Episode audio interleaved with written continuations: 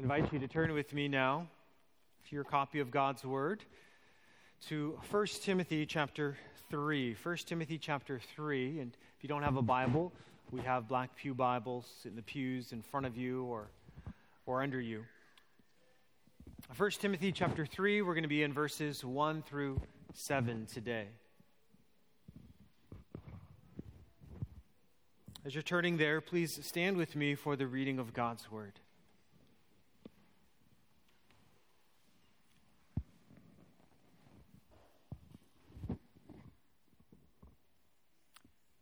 1 Timothy chapter 3 beginning in verse 1. The saying is trustworthy. If anyone aspires to the office of overseer, he desires a noble task. Therefore, an overseer must be above reproach, the husband of one wife, sober minded, self controlled, respectable, hospitable, able to teach, not a drunkard, not violent, but gentle, not quarrelsome not a lover of money. He must manage his own household well, with all dignity, keeping his children submissive. For if someone does not know how to manage his own household, how will he care for God's church? He must not be a recent convert, or he may become puffed up with conceit and fall into the condemnation of the devil. Moreover, he must be well thought of by outsiders so that he may not fall into disgrace, into a snare of the devil. May God bless the reading of his word. Please be seated.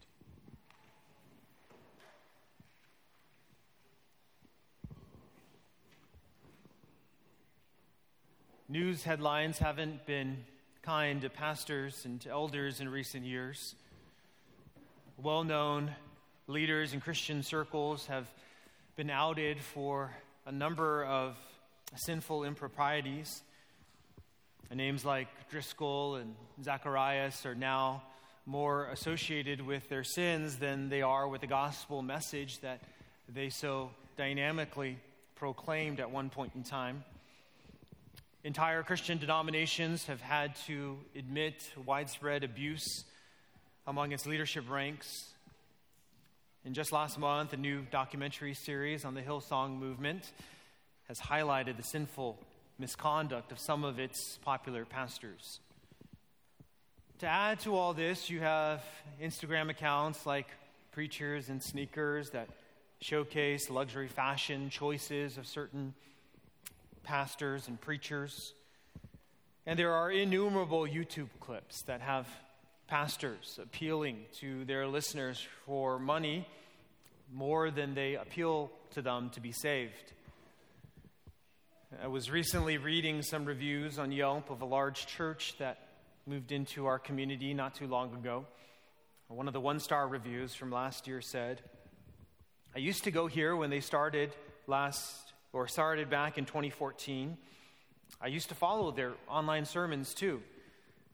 I lost my interest when I started seeing the pastors spend their money on Gucci shoes and Teslas.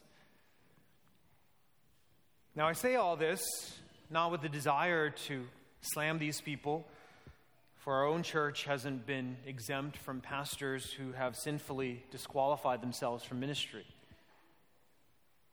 But I say this because we need to acknowledge the state of the church here in America, because I know that all of this is extremely discouraging to us as Christians.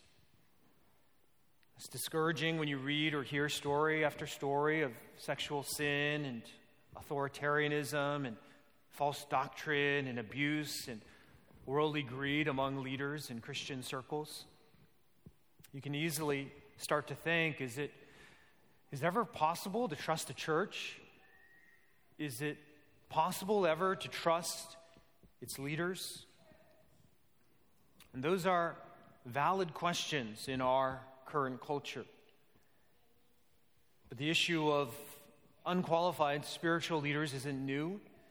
It's one that has plagued the church since its early days. This was a problem that the church in Ephesus was dealing with as Paul wrote First Timothy. One of the main reasons he wrote this letter was because unqualified men were leading the people astray. At the end of chapter 1, Paul singled out two of these men named Hymenaeus and Alexander. He said they had made shipwreck of their faith, and this was because they had rejected the truth. They were teaching what was false, so their teaching was not producing the, the sincere kind of faith that the truth of the gospel should produce. And so Paul wrote this letter to help set things right. And in chapter 3, where we find ourselves today, Paul focused his attention on the church and on its leadership. In this chapter, he wrote to Timothy about elders, and he wrote to him about deacons and, and the church itself. And so, over the next three weeks, we'll be addressing these topics. We'll, we'll talk about what makes an elder, and what makes a deacon, and what makes a church. These are crucial topics for, for anyone who goes to church to understand. What, what is a church and who should be leading it? Well, today we'll see that God has always wanted his church to be led by elders. That's always been his plan. But elders in the church need to be the, the right kind of men. Not just any man will do. And that's because church leadership affects every Christian in the church. Leadership is critical for protecting and guiding the church, which has been bought with the precious blood of Christ. And so this morning, I want to hopefully reinforce in your minds the conviction that the church needs godly men who desire to serve as elders. And I want you to realize that whether or not you can or will ever be an elder, every one of you Every single one of you has a role to play in making sure the church is led by men whom God has designed it to be led by. As we consider 1 Timothy chapter 3 verses 1 through 7, I want to show you three guidelines for thinking about elders in the church from these verses. Three guidelines for thinking about elders in the church. The first guideline is that the, the work of an elder is a good desire. The work of an elder is a good desire. We see this in verse 1. Paul writes, The saying is trustworthy. Now, he uses this phrase numerous times in his letters to emphasize something that is important. He's indicating that the following statement is something that you should take seriously. Don't dismiss this. He wrote, If anyone aspires to the office of overseer, he desires a noble task. Well, Paul was writing to a church community that was dealing with discouragement and disillusionment due to the influence of false teachers in their midst. He had to discipline two men who had gained a foothold in the church. And likely knowing that the church would be emotionally drained by all this, he wanted them to recapture a vision for the nobility of the work of elders. Now, instead of the word elder, we find the word overseer in this verse. That refers to someone who supervises, someone who leads. It's a word that's used to describe Jesus in 1 Peter 2 24, when he is called the shepherd and the overseer of our souls. Overseers shoulder the responsibility of leadership in the church in a way that lovingly cares for the people of the church. Now, this word in Scripture is used synonymously with the word elder to describe the same group of men. These two words, overseer and elder, along with the, the word pastor or, or shepherd, are used interchangeably in the New Testament. And we see this in places like Titus chapter 1, verses 5 to 7 or 1 Peter chapter 5, verses 1 to 2. But I want you to turn with me to Acts 20 just for a moment. Acts chapter 20. In Acts 20, and Paul called the elders of the Ephesian church to come to him in order that he might speak to them personally one more time. Uh, this was probably about five to ten years before he wrote the letter of First Timothy to Timothy and some of these same elders. And I, I want you to look with me at verse 17 of Acts 20. Luke is writing here, and he writes, Now from Miletus, he, that's Paul, sent to Ephesus and called the elders of the church to come to him. Okay, so Paul called the elders of the church. And if you skip down to verse 28, you'll notice that he said, Pay careful attention to yourselves and to all the flock in which the Holy Spirit has made you what? Overseers. And then he says to care for, and that's the same Greek word for pastor or to shepherd. And so to pastor or to shepherd the church of God, which he obtained with his own blood. And so, Acts 20, we, we see all three words elder, overseer, and pastor or shepherd used to describe the same group of people. These different words just give more depth and understanding to the dignity and to the roles of the leaders of God's church.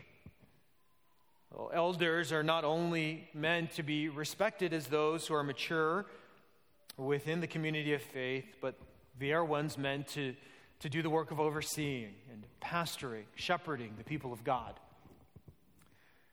And I should note that when we see elders addressed in the New Testament, they show up in groups. The concept of solo eldering isn't something that we find. We see this in Acts 20, that passage that we just read, when Paul called the elders of the Ephesian church.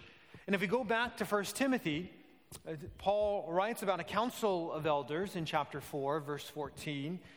And then he writes of plural elders who rule well in chapter 5, verse 17. It's also clear that the office of elder in the New Testament was restricted to men. As we will see in verse 3 of our passage in 1 Timothy 3, an elder was to be the husband of one wife. In other words, he was to be a man. And 1 Timothy 3 comes right after the end of chapter 2, where the last time we were in this book, Paul warned women against teaching and exercising authority over men in the church. And so elders were men. And so the office of overseer mentioned in verse 1 of our passage is a, is a synonym for the office of elder or pastor in the church. And it's an office reserved for men that should ideally be occupied by a plurality of men working together to serve and lead God's people. And Paul wants Timothy and the Ephesians, and, and he wants us to know that this is an office that men should aspire to. To be an elder is something that Christian men should want. But that aspiration is qualified. Paul makes it clear in verse 1 that being an elder isn't about getting a title, it isn't about holding an office, it's about the work that an elder does. He writes that someone who aspires to be an elder and overseer desires a noble task. He's saying that, that there is goodness in desiring to do the tasks or the work that an elder is meant to do. Now, what does an elder do? Well, we see in this verse that elders are meant to lead. They oversee, they take initiative in reaching out to people in the church. They make sure that ministries are operating properly in the church. They hire staff, they set budgets, they establish policies, they lead out in prayer. And when the church is confronted with challenges, elders find a way to guide the church forward. Elders are meant to lead the church toward maturity in Christ. They oversee, they lead. We also see in verse 3 of this chapter is that elders are meant to teach. They, they feed the word of God to the flock of God, and they guard the flock of God from ingesting what is harmful and what is false. They uphold the truth of the God, the, they uphold the truth of the gospel publicly, and they teach the church to live out the implications of it through training and, and through discipleship and through counseling. Elders lead, and elders teach. And one other duty that we can gain from this passage or gleaned from these verses is that elders model. Elders are meant to model the Christian faith. And that's why Paul has this long list of moral qualifications for elders. They are meant to shepherd by example, they are meant to live among the people of God and shape them through their godliness. And so the work of eldering, leading and, and teaching and modeling the faith for the people of God is noble work. It's something that's good for men in the church to pursue. For some men, God may put this desire in your heart, and you may be required to test and confirm it through other mature believers. For other men, God may present this opportunity to you through the encouragement of others. It might not be something that was, that was on your radar, but you should consider it seriously to see if God is calling you to consider the work of eldership. Because this kind of work, this task, is a noble thing in God's eyes. Now, now, to be sure, God has not ordained for every Christian man to be an elder. But to be an elder is something that Christian men should aspire to. It, it's not an office or a responsibility to be looked down upon. It shouldn't be a role that a man feels forced to take on. Well, well there will inevitably be a, a weightiness to serving as an elder. There should be an accompanying excitement and, and joy because it's a worthy calling and an honorable work to care for God's church. And some of you here today should be more seriously considering eldership as a noble task to be embraced. If not now, then certainly in the future. On the other hand, some churches lack elders not necessarily because no one is qualified but because the church itself does not understand the nobility of the work that elders perform. The, the church can begin to see the work of eldership or the office of eldership as, as a necessary job that no one wants. Eldership can be viewed as a role that just seems like a lot of long meetings, dealing with problematic people. It can become an office that seems to just be meant to field complaints and requests from disgruntled church members. As a church, if you want to have good elders, you yourself need to see the office of elder as a noble one. How you support and trust and encourage and pray for your elders will often determine whether or not men desire this good work. Now, I have to say that I'm thankful for you as a church. You have made it easy for us as elders at Redeemer to embrace the work of being an elder.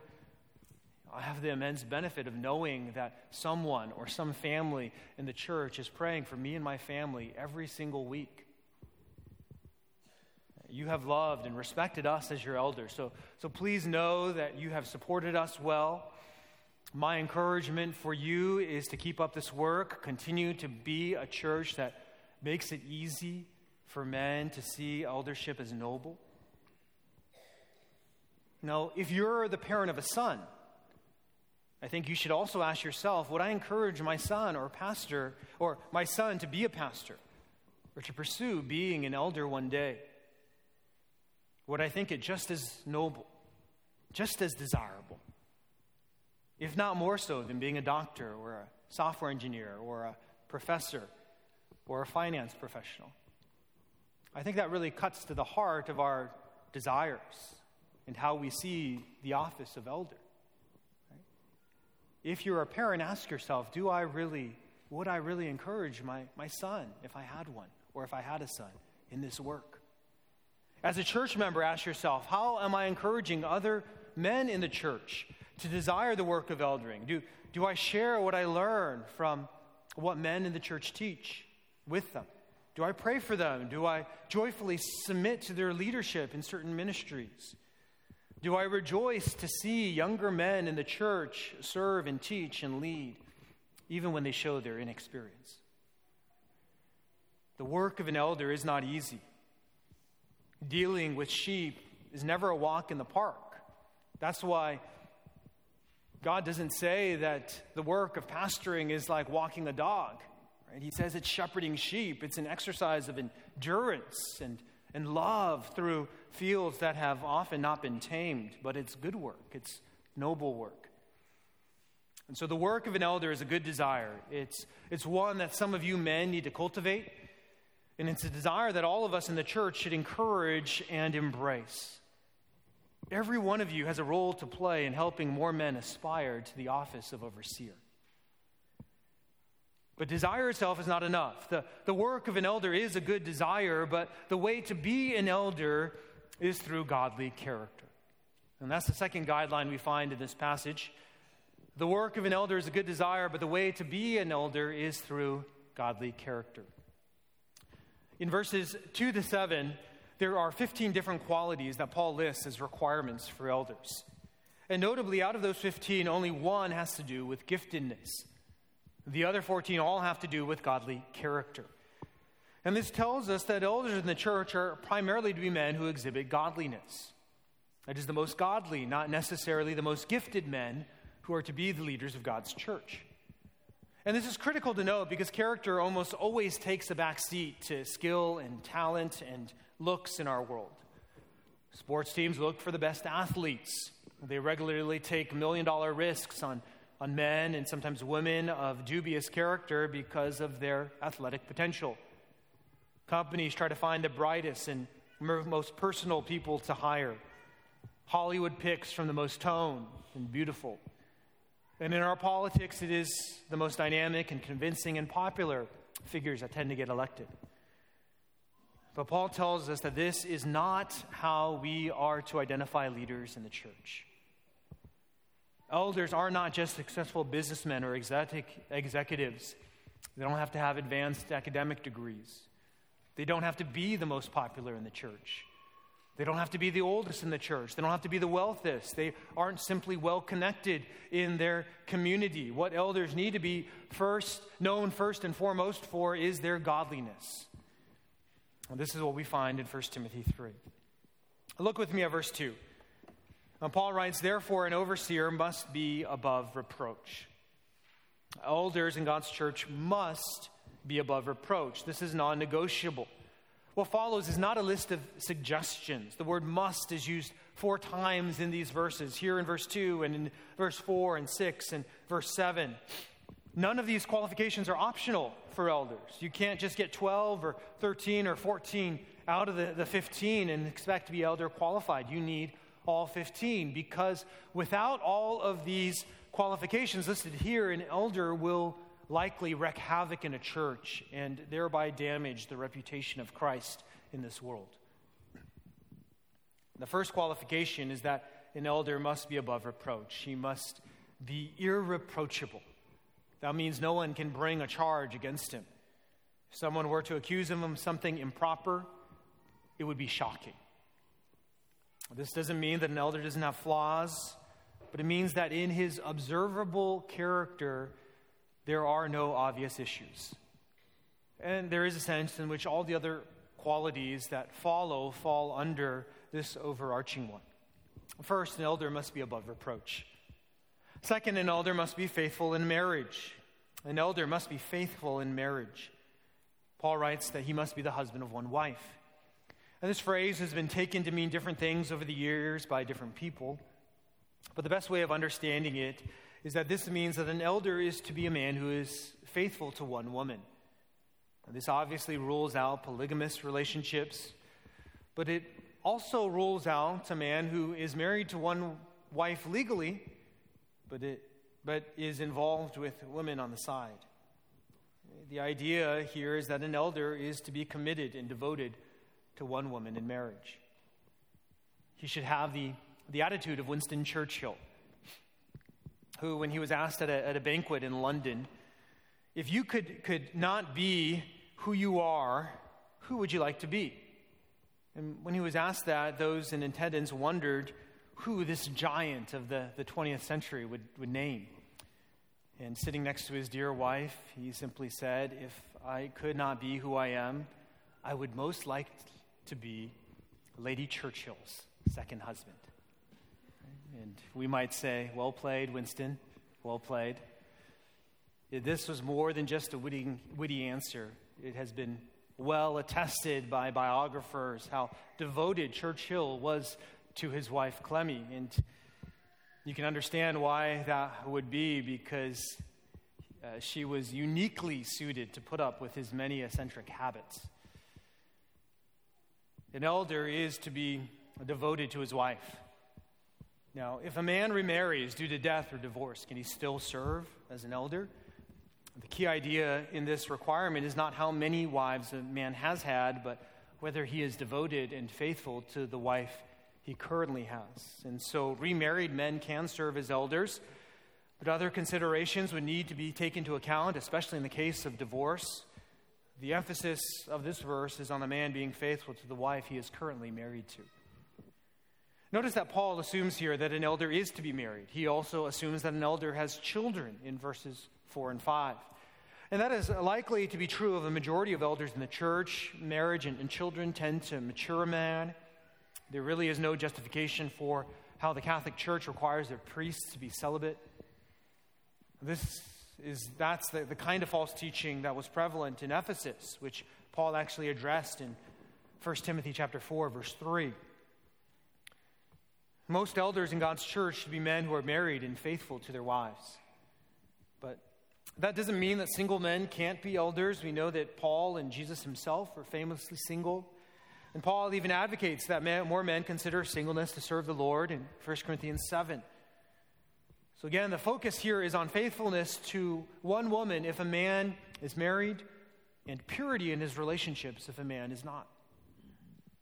An elder is to be faithful in marriage. Next, we find a series of, of qualities required of elders that I think can be summarized as being self controlled. Elders are to be self controlled. And Paul uses the word sober minded to describe elders in verse 2. The idea is that an elder is a clear thinker, he should be discerning and a wise decision maker because churches need men who can clearly see where the church needs to go and what needs to be done to get there. Paul also uses the word self controlled. Elders aren't to be governed by their impulses and, and emotions. They're able to restrain themselves from making certain comments or following certain feelings or being swayed by certain fads. I was asking my children yesterday if um, they thought that I was elder qualified after we read these verses, and they said, well, I'm not sure, sure about self control, Baba. You really like to eat snacks. Um, and so that was a reminder to me to be working on my snack intake. So, elders should be self controlled in all aspects of their life. Elders are also to be respectable they are to lead an orderly life. You shouldn't think of an elder's life as being chaotic. There's a certain dignity and discipline by which an elder goes about his business. And while there are some distinctions between each of these qualities, I think for our purposes, we can group them under the banner of being self controlled. An elder is someone who has been able to master his own self and thus live a sober and respectable life.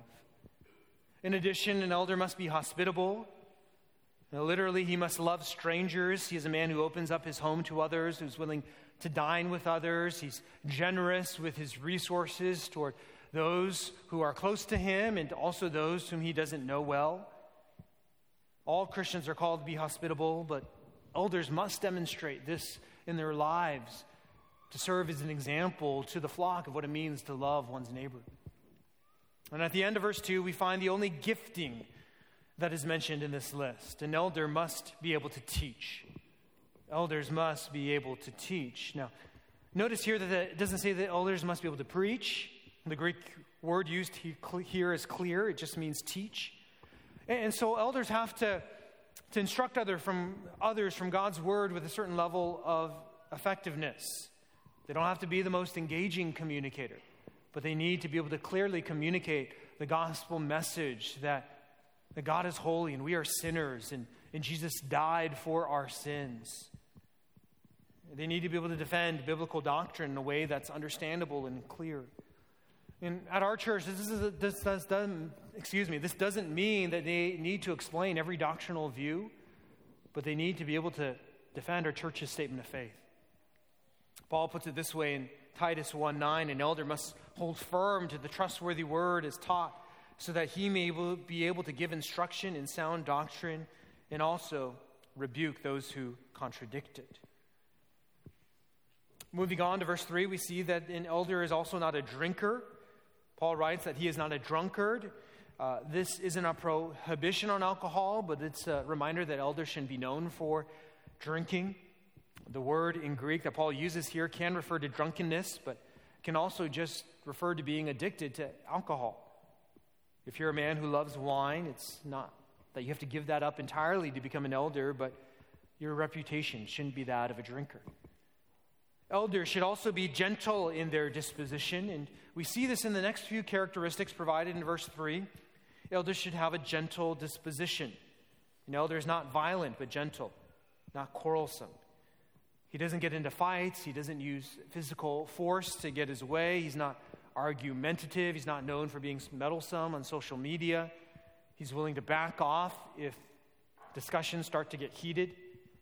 He's gentle, like Jesus, he's meek. Now, this quality of, of calm reasonableness is so essential to be in, being an elder in God's church. Authority can easily lead to authoritarianism. It can become domineering and harsh and heavy handed. And this is often the way that leadership works in the world to get results.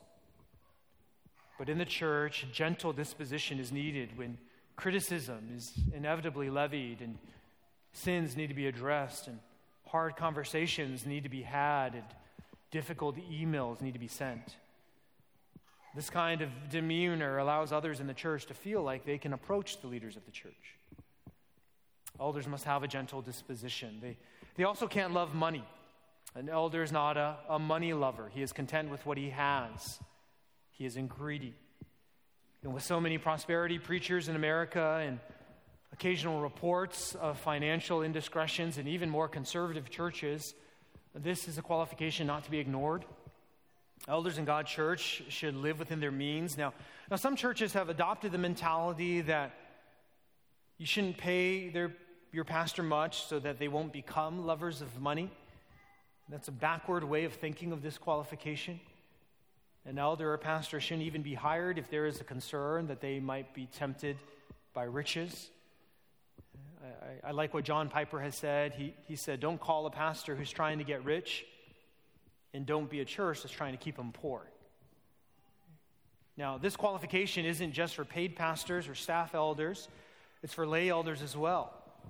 Greedy lay elders may not receive personal financial benefit from the church, but they can manipulate budgets. They can focus too much on the church's giving numbers, and that can lead them to be stingy with the church's resources. Elders shouldn't be money lovers. An elder, an elder should also be a family man. We see this in verses 4 and 5. He, Paul writes that he must manage his own household well, with all dignity, keeping his children submissive. So, an elder should have a track record of good household management, and the emphasis here is on his parenting. An elder needs to be a father who has children that willingly submit to his instruction. He parents with dignity. He doesn't exasperate his kids. He's consistent and fair and clear and loving. An elder should have children that respect and listen to him. And in first or in Titus 1 6, Paul writes that an elder's children are to be believing, or better translated, faithful. An elder can't guarantee that his children will be Christians, that, that is up to God. But an elder can parent his children in such a way that they are faithful in behavior and willing to submit to him. So, no, there must be a good family man because in verse 5, Paul writes, For if someone does not know how to manage his own household, how will he care for God's church? The Puritans used to say that family is a, is a little church. It's a little church that provides a testing ground for men in God's big church. And if a man can manage his family with dignity, then perhaps he can be trusted to properly care for God's family. Moving on to verse 6, uh, an elder must also be spiritually mature. He must not be a recent convert, or he might become puffed up with conceit and fall into the condemnation of the devil. Of the devil. Immature elders, recent converts, can become puffed up. This qualification isn't meant to exclude younger men from serving as elders, but younger men need to have enough time and experience under their belt to prove their doctrine and their humility before becoming elders. And then finally, an, an elder must be respected in the community. He must be well thought of by outsiders, it says in verse 7. Now, of course, Christians aren't always well liked by the world.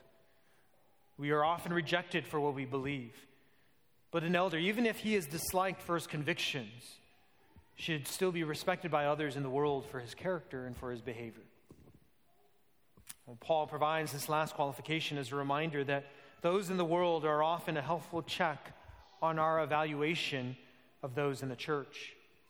If a man seems great in the church, but has a different reputation outside of it, it's reason for concern.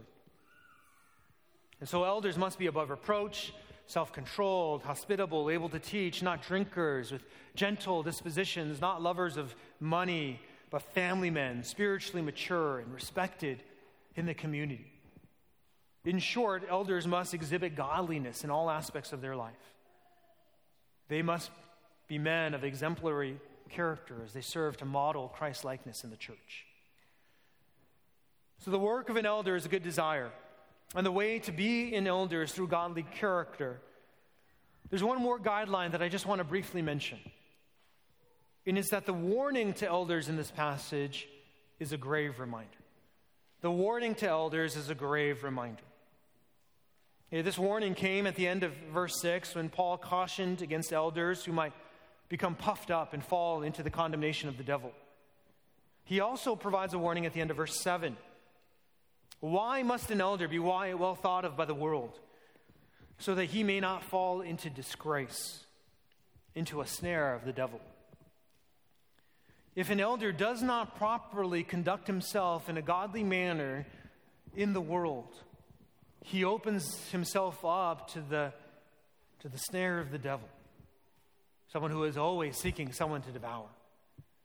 And this can lead to public disgrace it can lead to the besmirchment of the name of Christ. It can lead to damage of the reputation of the church. And that's what we have seen in the church today. So many disgraced pastors and elders have become puffed up. They have followed the, the footsteps of the devil instead of the footsteps of our Lord. They haven't carefully watched their associations with the world, and they have fallen into the trap of the evil one. This is a grave reminder. It's a sobering reminder.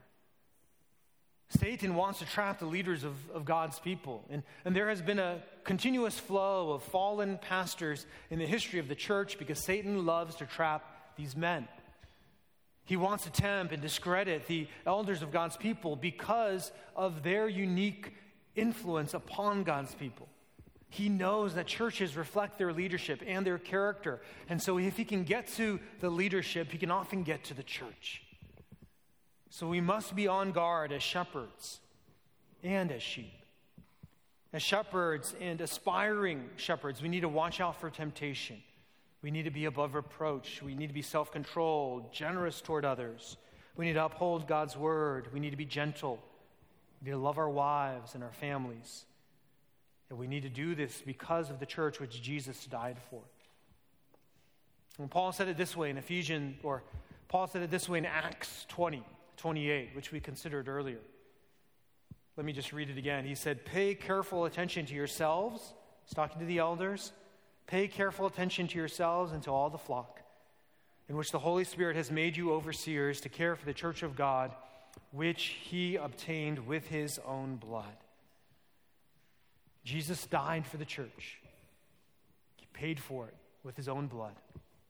And He has given elders the responsibility to help care for this precious group of people. So, shepherds need to be watchful. And as sheep, you need to be praying. Pray for your elders to be protected from the snares of the devil and from the pride of their own hearts and from the temptations of the world. We've been warned. Jesus has promised to build his church, but he has ordained that he would do so through elders overseeing the work, not through supremely talented and brilliant personalities, but through ordinary, godly men. Will some of you consider being such men? And will the rest of you encourage men with potential in this work? On the other hand, while Jesus is building his church, Satan is actively working to try to tear it down. And one of his primary targets is her leaders. Will you pray for your elders? Will you remind us to be vigilant, to live godly lives? The church needs godly men who desire to serve as elders. And every one of you has a role to play in making sure the church is led by the men whom God has designed it to be led by. Let's pray. Father in heaven, we see your wisdom in the way that you have designed your church to function and to be led by men who are godly. And yet we know that, that we are weak as human beings and as men, and we need your help in this. And Father, we pray that you would protect the elders of this church. Help us to be men who, who pursue godliness, who pursue Christ likeness, who model what it means to be a follower of Christ. And Father, I pray that you would raise up men in this church to be leaders in your church, to take on the mantle of, of shepherding and, and teaching and overseeing. Pray that you would make all the men in our church godly men. And I pray that you would do this for your glory and for your bride. We pray these things in the name of Christ Jesus, our Savior and Lord. Amen.